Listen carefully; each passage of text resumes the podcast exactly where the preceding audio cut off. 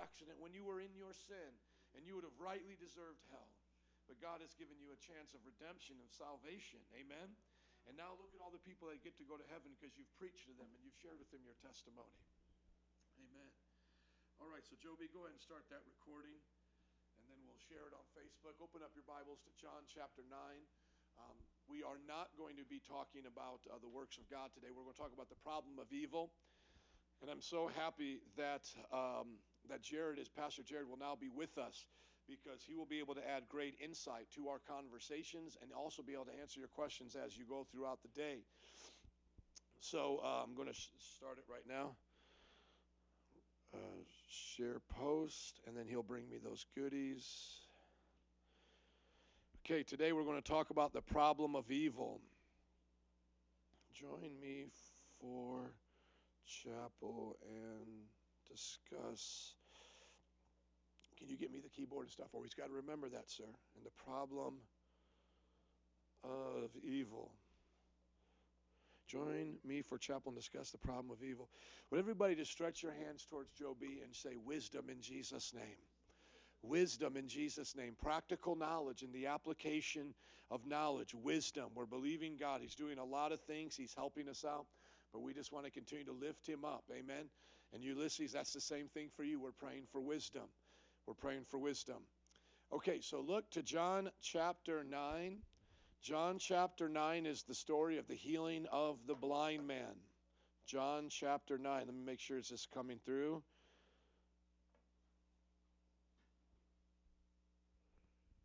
Okay, one, two, one, two. I am not getting any audio. I saw it coming through. Hold on, it might be my speakers here. Okay, then it's probably my problem on my phone. Perfect. Okay. All right, John chapter 9, healing of the blind man. We're going to turn this into a discussion on the problem of evil. But let us read uh, John chapter 9, starting in verse 1, to hear why we have to discuss this in this story. John chapter 9, verse 1 As he went along, he saw a blind man from birth. His disciples asked him, Rabbi, who sinned, this man or his parents, that he was born blind? Neither this man nor his parents sinned, Jesus said, but this happened so that the works of God might be displayed in him. As long as it is day, we must do the works of him who uh, as as long as it is day, we must do the works of him who sent me. Night is coming when no one can work. While I am in the world, I am the light of the world. Now, this is a very interesting passage here. And as I listened back to myself, preach it yesterday, I did stretch too much the connection between this belief and uh, Hinduism and Eastern thought. I said, could I prove this? Could I research this out and prove it? And I really can't. And so I should have said this thought was uh, similar to the Eastern thought, though it is my suspicion that is where it came from. That's where it came from. Now, the Jewish people did on their own have different reasons to believe in the curses coming down from parents, but they would have never have had a prenatal belief of. Uh, of a curse unless they would have adopted some false view of reincarnation. That's my personal opinion. Uh, but uh, the commentators, the best that they can point to is the curses of Deuteronomy to the second and third generation. But then that would have only covered the question of the parents sinning and then their womb being cursed.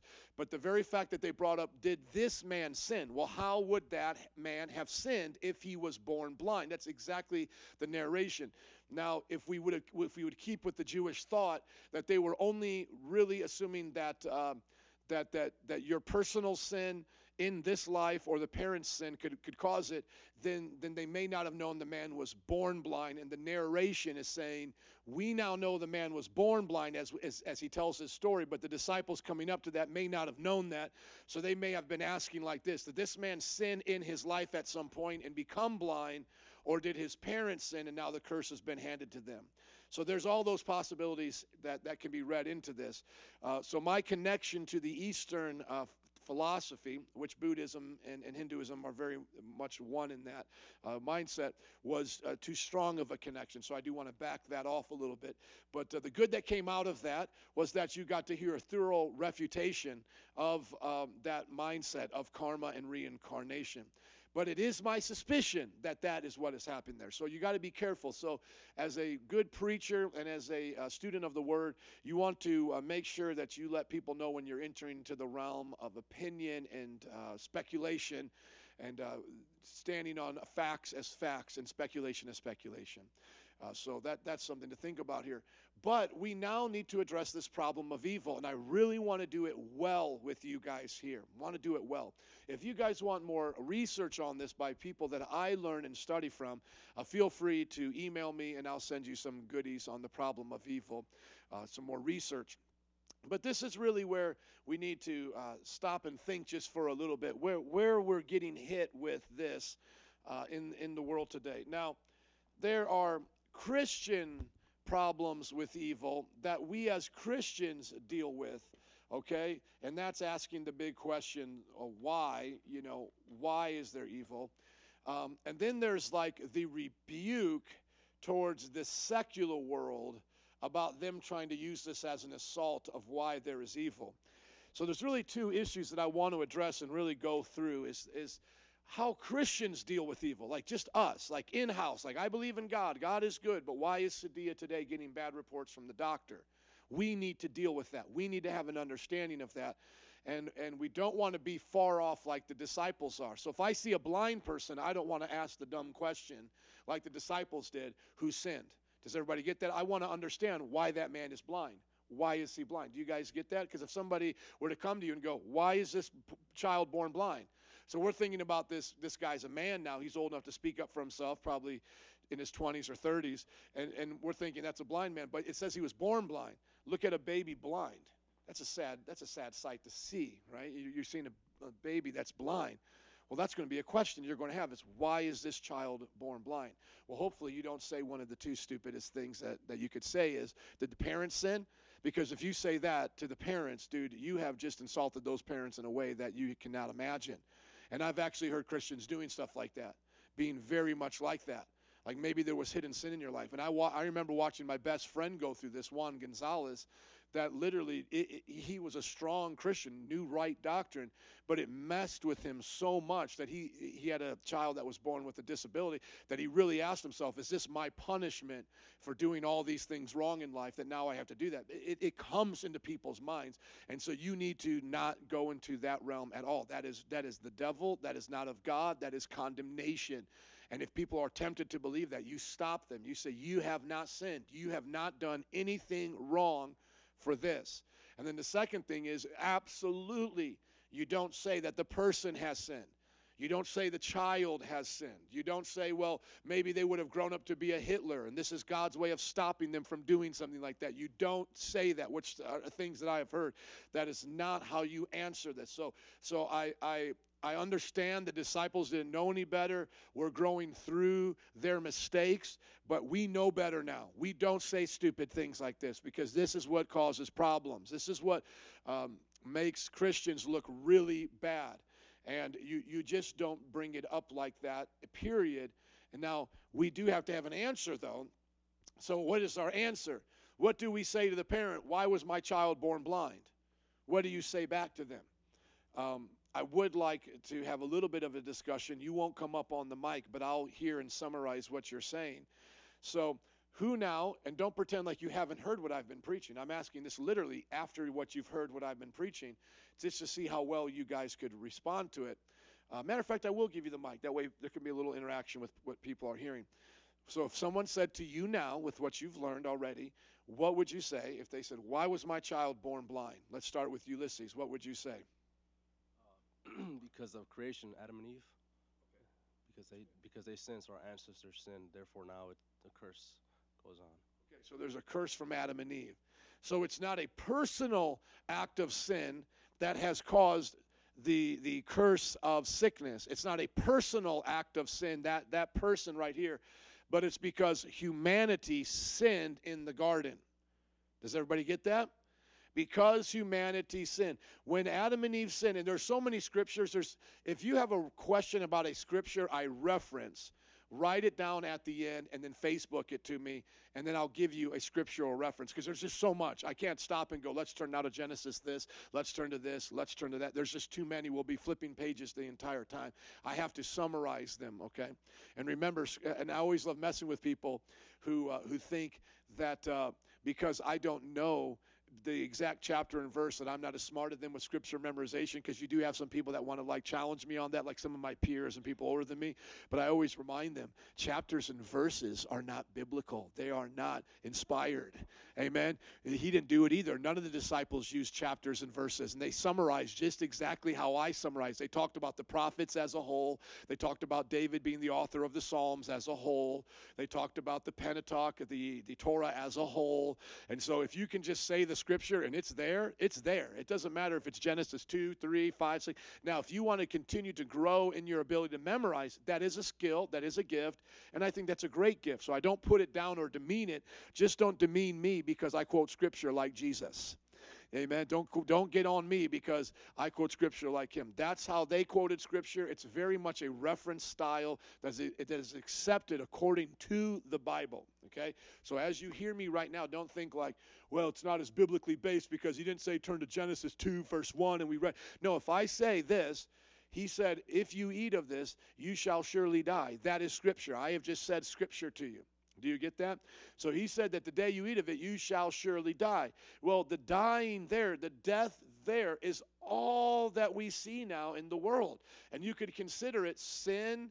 Uh, the death is a sin of uh, the, the, the spiritual death is sin and that the physical death is of sorrow and sickness.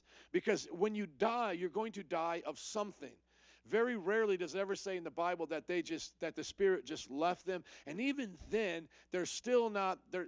Because some people have tried to tell me that uh, you know you can be so a person of faith that you can die without without having to die of a sickness, and um, I just don't think that's true. Because even when you look at them saying like the Spirit took them. Um, they were already dying for some reason. They were already like Abraham. He was already at the point of death. So what's going on? He's probably dying of cancer. He's dying of some kind of a disease, a pneumonia, something that's taken him over at an old age. He's frail, and then he breathes his last breath. So it sounds like he didn't have like a disease because they didn't know what they were.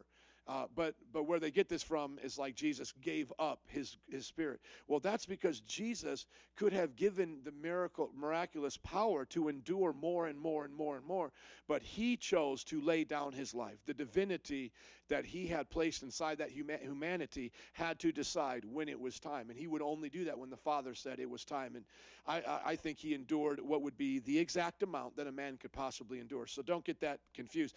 Uh, so, anyways, uh, when when we're looking at uh, the, what what sin brought as in death.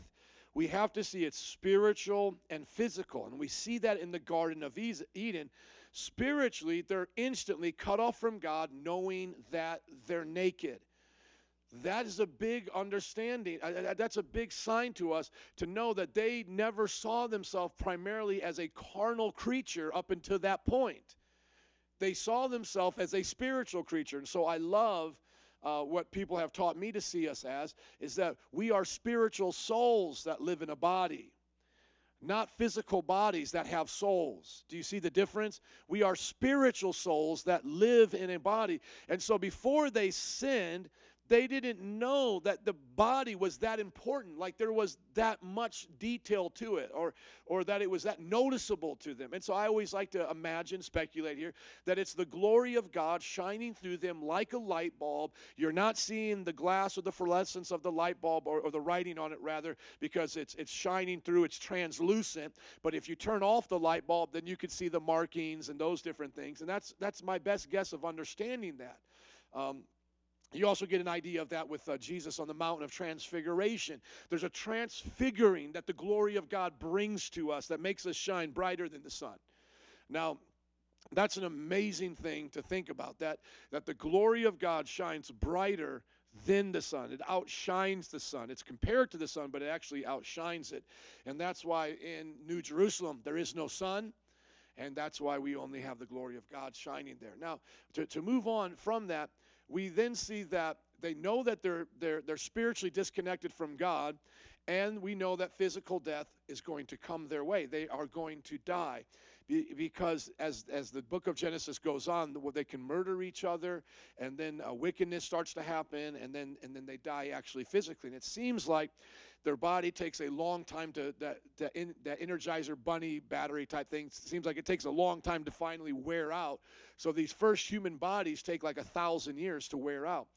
And uh, this is where we, we talk about uh, the DNA code and, and a copy of a copy of a copy, and why now we only live 70 years is because uh, God uh, cursed us, uh, basically took away, not, I shouldn't say cursed, but God took away the blessing of even the longevity that Adam and Eve have and reduced our life to about 70 years there in, in that same part of the Bible. But even before then, what was happening is uh, the blessing of perfection upon our DNA is going away and that's why we can now die and be susceptible to different things. So so think about like adam and eve now lose the sustaining perfect nature of the of the power of the spirit in their flesh and so now their flesh is kind of like going to wear out and and go down and it takes about a thousand years to do that. Well that copy of the DNA code gets got, but gets handed down to the next generation. Now it's not as strong. It's not as it's not as good. It's not as well off. And then the copy of the copy of the copy. So you think about like a a, a copy machine. It keeps making those copies. As you get to the twentieth copy, if you were taking the fresh and putting it on there, it gets to become very uh, very hard to read.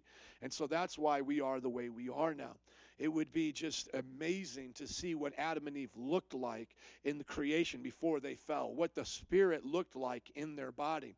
Now, sometimes people think that's like um, that's like getting into uh, like make believe or something, but th- but this is only because it's normal for us now to die. It's, it's only normal to us now because it's consistent for us to see all the evil and all the pain and all these things. But if you were in Adam and Eve situation, that would have been normal to you. It wouldn't it would have been abnormal to suffer pain. It would be abnormal to wear glasses or to not have 20/20 vision. It would be abnormal to have uh, a bad day because you didn't get a good night of sleep or something in your digestive system. So it's it's really not a, a hard thing to imagine that these bodies were made for more that these bodies were made for more. And and not only that when you look at creation it almost looks like creation is a fallen creation. It, it just it's it's so beautiful it's so beautiful. But yet there are things in the creation that you just wonder like how did it get to be this way?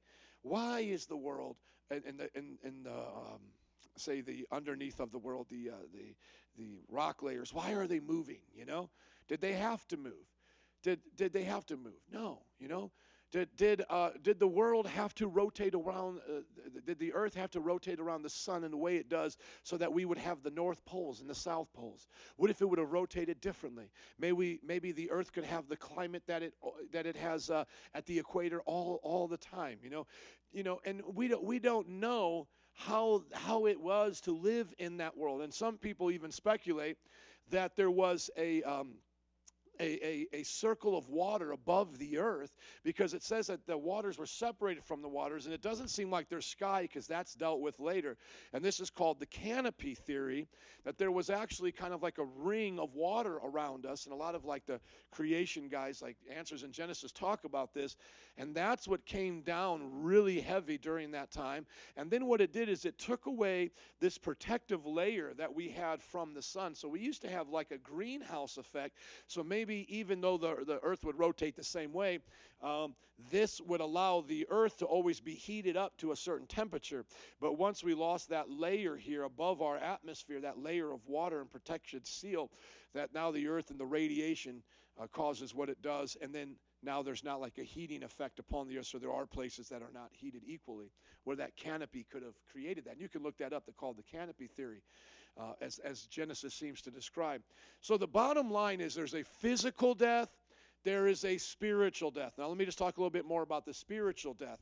Um, the spiritual death is going to affect our mind and our thoughts and our thinking. And that's why you start to see the wickedness of man. The, the, Bible says that they started to do all that was wicked in their own eyes. And they, they start doing all this. Now, just think to yourself if I just set you off in the middle of a desert and I said, do whatever you want to do, as wicked as you can be, you know, just go as crazy as you can go. I mean, what really could you do? I mean, there's there's only so many things that wickedness can lead you to. I mean, um, you can start killing people, that's murder and violence. You can start taking things that didn't belong to you. Let's say I put a village of you out there, right? And then I say, now just everybody do whatever they want. Well, there's only so many things humanity can do. It doesn't matter if you're looking back 6,000 years ago or today. It's all basically the same thing. Just think about it. I'm going to start killing you, taking your stuff, beating, beating you up, stealing from you. What else can I do? I can start having sexual relationships with you. I can take have sexual relationships with, a man, a woman, whatever. I can start raping you. I you know, I'm, not, I'm going to take myself out of this because it sounds going to sound stupid now. You know, you can start molesting each other's children. You can start uh, putting each other into slavery. You know, Uh, there, you give you give a culture just 10 years without any sense of law, they're going to they're going to come up with every crazy thing just like that. It's not going to take very long. Does everybody get that? And so that and that's the pre-Noah world. That's the pre-Noah world. It's just there it is. No no fear of God. Everybody's doing what's right. So some people wonder like how did it get to be that bad that fast? Well, just that's all it took. I mean, look at Chicago. Imagine, uh, look at look at New Orleans, Mardi Gras. Look at Chicago. Combine them together. Remove the police, and there you have pre-Noah's world. It's that simple. Everybody's going to be as sexually perverse as they want to be, and everybody's going to be as crazy as they want to be. And that's it. Could happen like that. Uh, you, you just you know you just lift off uh, the hand of the law a little bit and you see what happens in neighborhoods and in communities like you know and it doesn't matter whether it's the french quarter or the hood you move back a restraint a little bit people get in one mindset this is the craziness we want to live by and they'll do it um, and so that's why there's only eight people saved that's why there's literally only eight people saved god is looking at all these people going none of you are living right now we could get into what ifs, what ifs, what ifs, and we could go go down to like, why didn't he just destroy the whole universe and start all over again? Now here's something that might blow your mind. What if he did, and we're his third or fourth try? You don't know. There is no guarantee that we aren't the fourth creation of God. Now that could get into weird stuff like where's that other dimension? Are they still around somewhere? You know. But but the idea is we have no idea where we are in the story of God. Now, I do believe things that would be significant like that, if they were important to us, God would let us know. So there's no reason in going on into those kind of speculations because I feel like those are like uh, the Bible says going into old wives' tales and, and different things and to miss. Don't give yourself into that. And the Jewish people would get give themselves into that. That's where the Kabbalah came from, Jewish mysticism, really reading into all of these things and coming up with a whole lot of other ideas. And it was almost like their way of telling fairy tales, but then people started to believe it. Very similar to like a Scientology thing. It's like it starts off off almost like this is science fiction, but then somebody's like, well, let's just make a religion out of science fiction. And that's what Scientology became. Okay, so after Noah, and then you get the world the way it is, and that's kind of like how we've been going ever since then. And you've seen nations doing what they do. Okay, so what what what does spiritual death really look like then in, in our lives? Well, it looks like us being disconnected from God and having all types of tormenting temptations and sinful desires of our flesh and tormenting temptations from the outside the devil. So inside outside temptation and uh, separation from God. The veil of the flesh now separates us from the glory of God. We don't see exactly what He's doing. We don't see Him in the in, in the working in the world. And then now we have physical physical suffering. We, we are, our broken DNA code is being handed down. So that's why someone is being born blind. They're a copy of a copy of a copy, and the DNA code of that sight may go off in that, uh, that, that gene code. Um, uh, natural suffering, earthquakes, all of these different things are happening because the world is not protected or uh, perfect the way it was. Death has come to the world. Uh, you know, volcanoes, earthquakes, um, uh, and all of those things, uh, weather patterns, uh, you know, the, the universe itself. I mean, you get this, you get this idea when you look at, uh, I believe it's Ezekiel uh, uh, or Isaiah. Which one is it, Jared, where Satan is, is dancing on the stars, going around from different places? Yeah, look that up, please. You know, you know where it says that he was doing all of that. It almost gets the idea that um, that there is a time where Satan is around during the creation and um, he hasn't fallen yet. And so the question is, when did Satan fall? That's another good question. And so uh, let me just walk you through this real quick. I believe, and I've kind of come to this later on now, is that literally when it starts in Genesis 1 1 in the beginning, everything is getting created there. Everything literally, which one is it? Isaiah 14, 12. Let me just uh, look up that one just so you guys can just see that scripture. Isaiah 14, 12. Just, just to give an idea that there might have been safe interplanetary travel for angelic beings. Isaiah, what is it, 14, 12? Okay, here it is. How, how you have fallen from heaven, morning star, son of, son of dawn. You have been cast down to the earth. You once laid low the nations. You said in my in your heart, I will send to heavens. I will raise my throne above the stars of the God. I will ascend here. Now, where's he kind of like prancing around? Um, yeah, yeah, yeah, um, yeah. Let me get to it here now. This see why is it always the one? When you start the night, be cast down, you, you ascend to heavens. Find the reference of Satan in Ezekiel, please. Just put that up, and then tell me which one it is, because it's only it's only a couple places in the Old Testament where they believe he's referenced, and I believe um, it is Ezekiel. Okay, so here, here's a good way to uh, to look at kind of like Satan's thing in this. So God creates literally everything. His throne, the the heavens, where He's at, heaven and the heavens, the universe, uh, angels, all of that in the creation account of Genesis. So there was a time when God was indwelling among Himself uh, in the triune nature of God, Father, Son, Holy Spirit. Then He creates everything else. Somewhere in this created order, um, Satan is there, and it looks like they're able to enjoy the universe as a whole. So that may just be on day one. I mean, Satan, you, you, did you find it? There we go. Let's try Ezekiel 28 11. Ezekiel 28 11. Okay, there we go. Yes, you were in the garden. Uh, you were in the uh, in Eden, the garden of God. Every precious stone, the settings. You were anointed cherub, uh, a, a guardian. You were on the holy mount of God. You walked among the fiery stones. There we go. You walked among the fiery stones. Some people believe walking among the fiery stones is he's going to stars. He's walking among the stars. He's doing these things in those places. Okay. So, um, did you learn something there, Jared? Had you ever heard that before? Yeah, so there you go. It's just speculation. We don't know. I mean, but what are the fiery stones? We don't know. The best guess that some people have is that he's walking among the stars. So, so let me just say this to kind of tie in Satan's role here. Satan is probably uh, being created right around this time that we're seeing in the book of Genesis, and then he's he's here uh, doing these different things. So he, he's able to go to the garden, he's able to go to the fiery stones, he's, he's able to do all these things, and then he gets cast out, and now he's there tempting Adam and Eve. And so we don't know when that happened, and we, because we don't know the time frame that passes between Adam and Eve's creation and the fall. They could have been there for a thousand years. They could have been there for two weeks. We don't know how long that time period is because it doesn't tell us.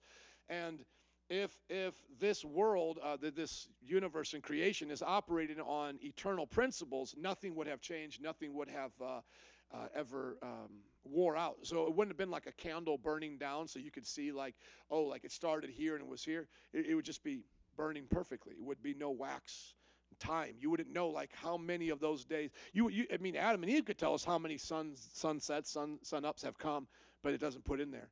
So somewhere between X, Y, and Z, the creation, Adam and Eve living there, Satan do, uh, Lucifer doing all that he's doing, prancing around. the word prance there, prancing around. He ends up there. Okay, now, so now Satan is fallen and he's tied into this fallen system as well.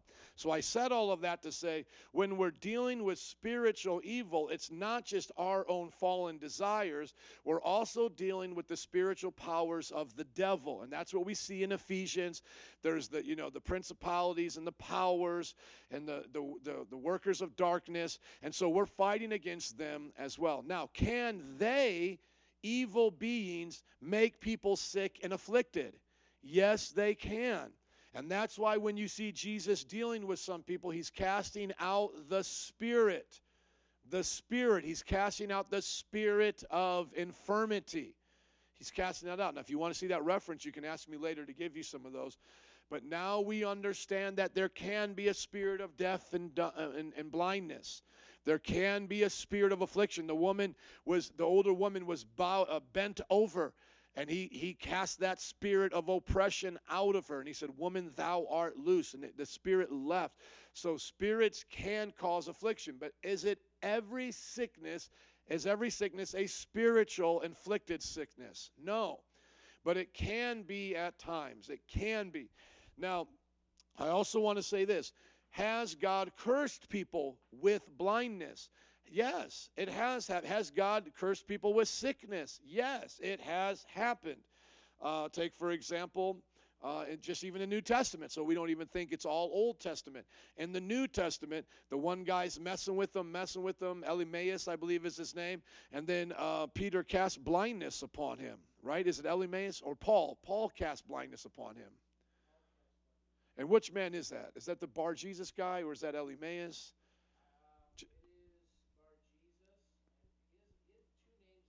It does. He just find that reference for us, please. So there's actually a casting on of blindness. Okay, now, how do we know as Christians whether or not the blindness is caused by an evil spirit or another Christian cursed them t- two days before we got there, right? How do we know?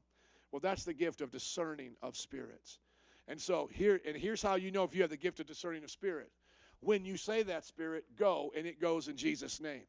If you try to tell me I got the spirit of blindness on me, and then you cast out a spirit, ain't no spirit go. You're you're dumb. You're wrong. Does everybody get that?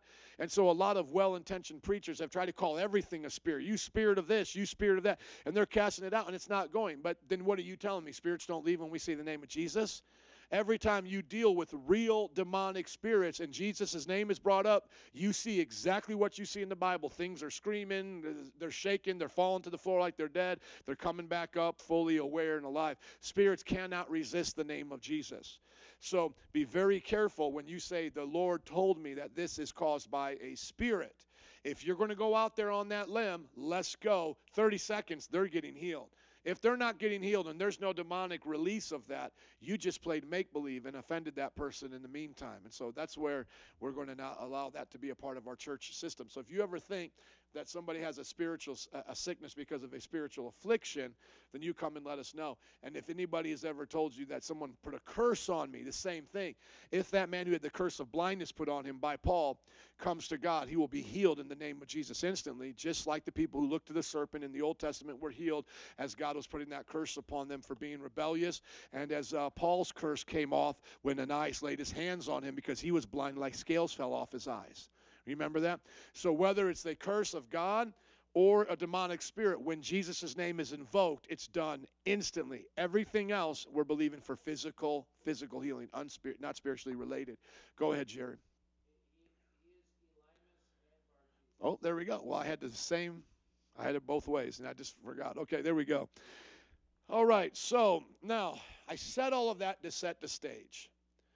How are we as Christians going to deal with this? I got 13 minutes left to deal with this, okay? That was a, quite an introduction. How are we going to deal with this? Because now we get ourselves in different kinds of situations, don't we? Um, let's say uh, you're living for Jesus. I don't want to really talk too personal about some of us in our chapel right now, but let's just make it more general. But, but I know we can relate to this. Let's say you're living for Jesus and you get a bad report from the doctor. Okay? That affects you. You're going to start thinking to yourself, man, is this an attack from the devil? Has a spirit did this to me? You know, you may think that.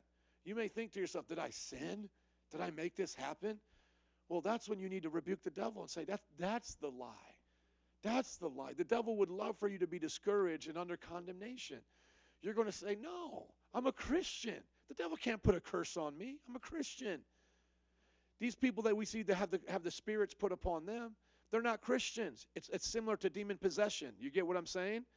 Now, you may have to fight spirits and spiritual oppression, and you may think that people are saved and they'll get demon possessed, and that will freak you out because they probably really weren't saved. So, but, but the honest truth is, can a real spirit filled, godly Christian have these things done to them? No, you can't. You can't have those things. You can fight battles, you can fight against them, but you can't have this done, uh, done to you. Um, now, sometimes people will say, I've heard some missionaries say that their, their children were attacked, and I don't know how that actually works. because you would think children would be under that divine protection of the Lord, but we do see it in the Bible where spirit attacks that child and keeps throwing them into the fire. So we know that that can happen. Just be very careful when you want to start dealing once again with saying, This is a spirit upon this child. And so what we do, because sometimes we do have parents do that. So let me say a little side note here: is we'll have parents come to us and say, "My my child's like this child in the Bible, wanting to throw himself in the fire." You know. Well, once again, we say the name of Jesus. We come in that power, and you have authority. And if it is a spirit, it will be manifested. That's why when I come to town and, and I'm there and the de- demons are there and we have a we we meet each other, I'm not I'm not messing around. And that's why if it if it's all this other emotional stuff, there's not a demon. Y'all keep praying for them, love on them. That's what I'll, I'll just leave the room because I've been called in like that. You know, well, pastor, like do we think we got a demon. Okay, stand them up. Look at me. In the name of Jesus, Satan, go right now. Right now, in the name of Jesus, I take the authority. I speak with authority. If I don't see something happen, I'll pause a little bit, speak in tongues, and then I'll have them say something like, Jesus is Lord. Say, Jesus is Lord.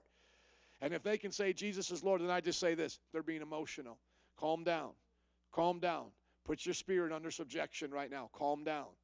What's going on? Why are you acting this way? You see, because they're they're getting over emotional. They're getting over emotional. But I've also seen it go the other way, where everybody's around somebody like the Holy Ghost circle, kind of like this is an African American churches. They're all holding hands, and the person's in the middle, and she is screaming under torment not screaming, getting Jesus and the Holy Ghost. And I go, no, no, no, this ain't the Holy Ghost. This is a spirit in the name of Jesus. You loose her right now, and then you'll hear it scream even louder. You see what I'm saying? Then you know, like that wasn't the Holy Ghost, that was a demon. And then she gets set free and she becomes under control. So, anyways, going back to this, uh, this mindset is it's real easy to understand suffering happens because of the curse of sin and then to to see what God has done for us, we read Isaiah 53 that Jesus became a curse for us. He took our sins upon us. He took our sorrows. He took our sicknesses. And it's a, and it's good doctrine to know this that by his stripes we are healed. And who the Son sets free is free indeed. But but when you're in the midst of that suffering, in the midst of that pain, what do you do? The doctrine itself is not going to heal your heart. The truth will set you free from bondage and wrong thinking, but even if you have right thinking and you're in the hospital, you're still hurting. So what do you do? You look at Jesus and what he came to do. What does it say he came to do as Joby sits right, please? He came to heal, thank you, the broken hearted. If your arm was broke, do you want me to explain to you, like let's say you fall down right now and you, you break your arm. My mother slipped and fell on a day like this in the, in the winter in the garage and broke her leg in like three different places. Just flip, broke, bang. Imagine you slip and fall, right? Your arm is broken. Do you want me to come and give you a talk about bone structure and a talk about marrow and a talk about what's really happening physiologically to your body? Do you want me to explain things to you while you're just sitting there going, ah, my arm, it hurts so bad? You know, and I can say this from a real serious point standpoint. When my wife's ankle was broken, I'm not having a medical discussion with her. What am I doing? I'm comforting her heart. I'm telling her, help's on the way. Let's comfort your heart. Jesus is with you. You're going to make it through this. That's what you do with the sick person. That's what you do when you're sick. You get out of the head stuff. You get out of that. Think of think of that head stuff it's just being the same as worry. It's the same as worry. It won't bring you peace. So where do you set your mind? You set your mind at Jesus uh, on Jesus. You will keep at perfect peace those whose minds are set perfectly on you. You know, what does the Bible say? Be anxious about nothing. But in every situation, with prayer and petition, with thanksgiving, present your requests unto God, and the peace of God, which transcends all understanding, will guard your heart and your mind in Christ Jesus. And so, what we need to do in the midst of our pain is seek the emotional healing first. Seek that emotional healing. And as, as we're watching fellow Christians suffer, those that you love, we need to read to them those scriptures that say the, the, the pain is for the moment, the momentary suffering is here, but it's achieving for you a glory to come. And can I tell you this? This may blow your mind, but every time you suffer sickness as a Christian, you are sharing in the sufferings of Christ to a certain extent. That term is generally only reserved for the suffering of persecution. But if you look to Isaiah, the suffering included The suffering included sickness. And so when we as Christians suffer with sickness, we're literally like Christ suffering on that cross because we're knowing that we should be healed. We should have the, the glory of God with us, but because of sin, we're taking it and enduring it now for the hope to be revealed. So it's like we can um, identify with Christ's sufferings in our sickness because he carried our sickness. Does that make sense? We can, we can identify with him that way. Uh, we can identify with him saying, look at what he says. He says, I thirst. And I know that that doesn't mean he's literally like like a sick man. But I see that man as he's been shot, like in the uh, in the western, and he goes, "I'm thirsty." To pouring the water, and it's coming down like in a Vietnam movie, whatever. Jesus identifies with you even unto the point of death. So even when people are dying, what's what's the thing that's happening when they're dying? Their body's shutting down, and what do they do the most? They thirst. They thirst. They thirst. And so there's there, there's a symbol there. Jesus is not just doing things by accident. He is showing with he's showing us I identify with the dying body. I identify with it. And so, even when you find yourself at that day when it's time to die, and I think of like this beautiful young lady who was married and was starting her family, and she found out she had cancer and she ended up passing at a very young age. You know, I just, I see her at those moments thirsting and her passing, and Jesus saying, I identify with you. I'm here with you. We know Jared may have to go and prepare for his class. Please always feel free to do that, sir. Um, so we need to really look at the heart issue. Uh, the next thing is the secular world is we just need to push it right back at them and say you don't have a problem with evil. I have a problem with evil and I have a solution, Jesus. Because why don't they have a problem with evil? Let me give it to Julian. So they say, Oh, I have a problem with evil. Tell me why a good God allows bad things to happen to good people. What do you say back to them? Uh, I say back to them that you can't expect God to fix the problem if you don't go to Him.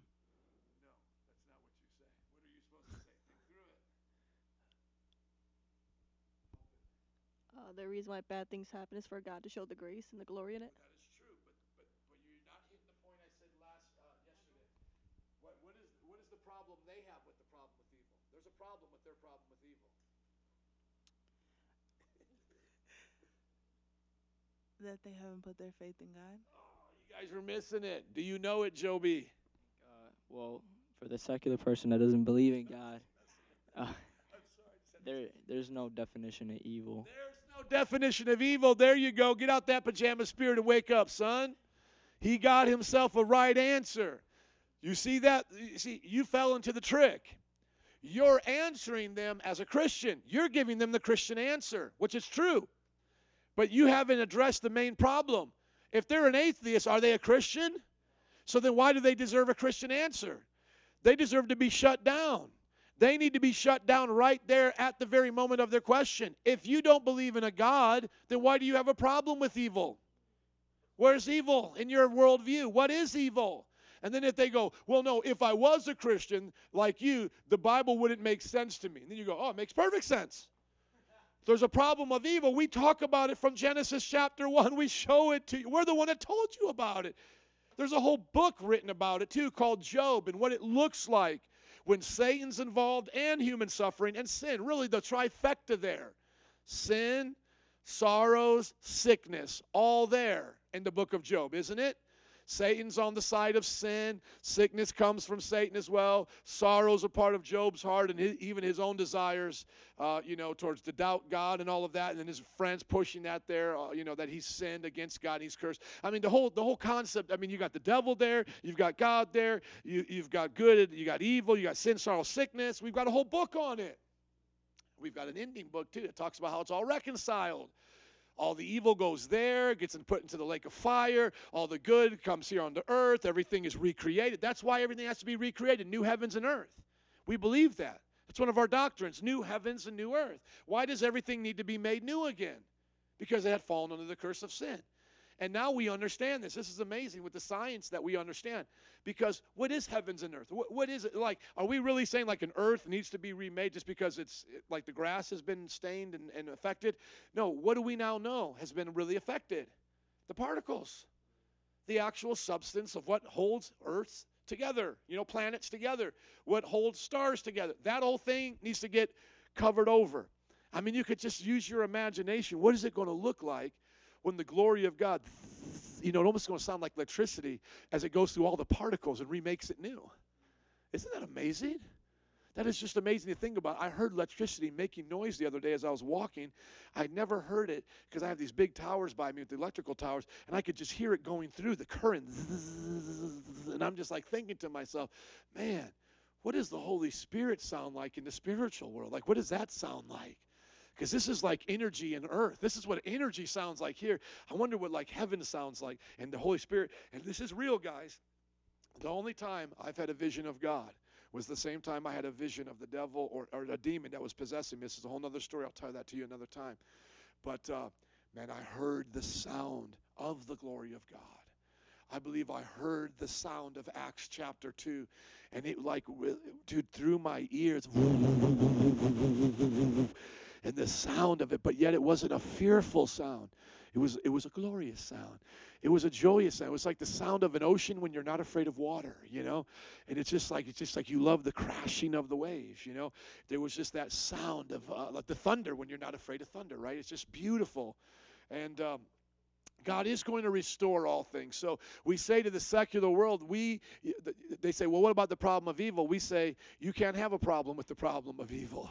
And then what is the Christian? What would we say to the Christian? The problem of evil. We got the answer, guys. It's Jesus. Don't get discouraged now. Don't give up now. He's here to heal your heart. He's here to restore you. And, and, and this is that, that thing I want to end with. Hope will never be disappointed.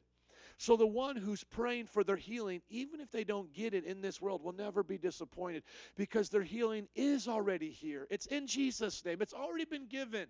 They just haven't received it yet in that body, but that body will get it. And so, even if, as we saw, like Lazarus was raised from the dead, uh, Lazarus eventually dies. Even the healed body will eventually die. So, God determines when the body dies. Do I want to heal it now and keep it around for a little longer? Or do I want it to come meet me? But we can always say that it's God's will to heal because ultimately all bodies get healed. So there's nothing wrong with ever asking to be healed. And we shouldn't always say with doubt, like, well, if it's your God, your will. We should always say, no, God, it is your will, but we'll accept whenever it's time for us to go.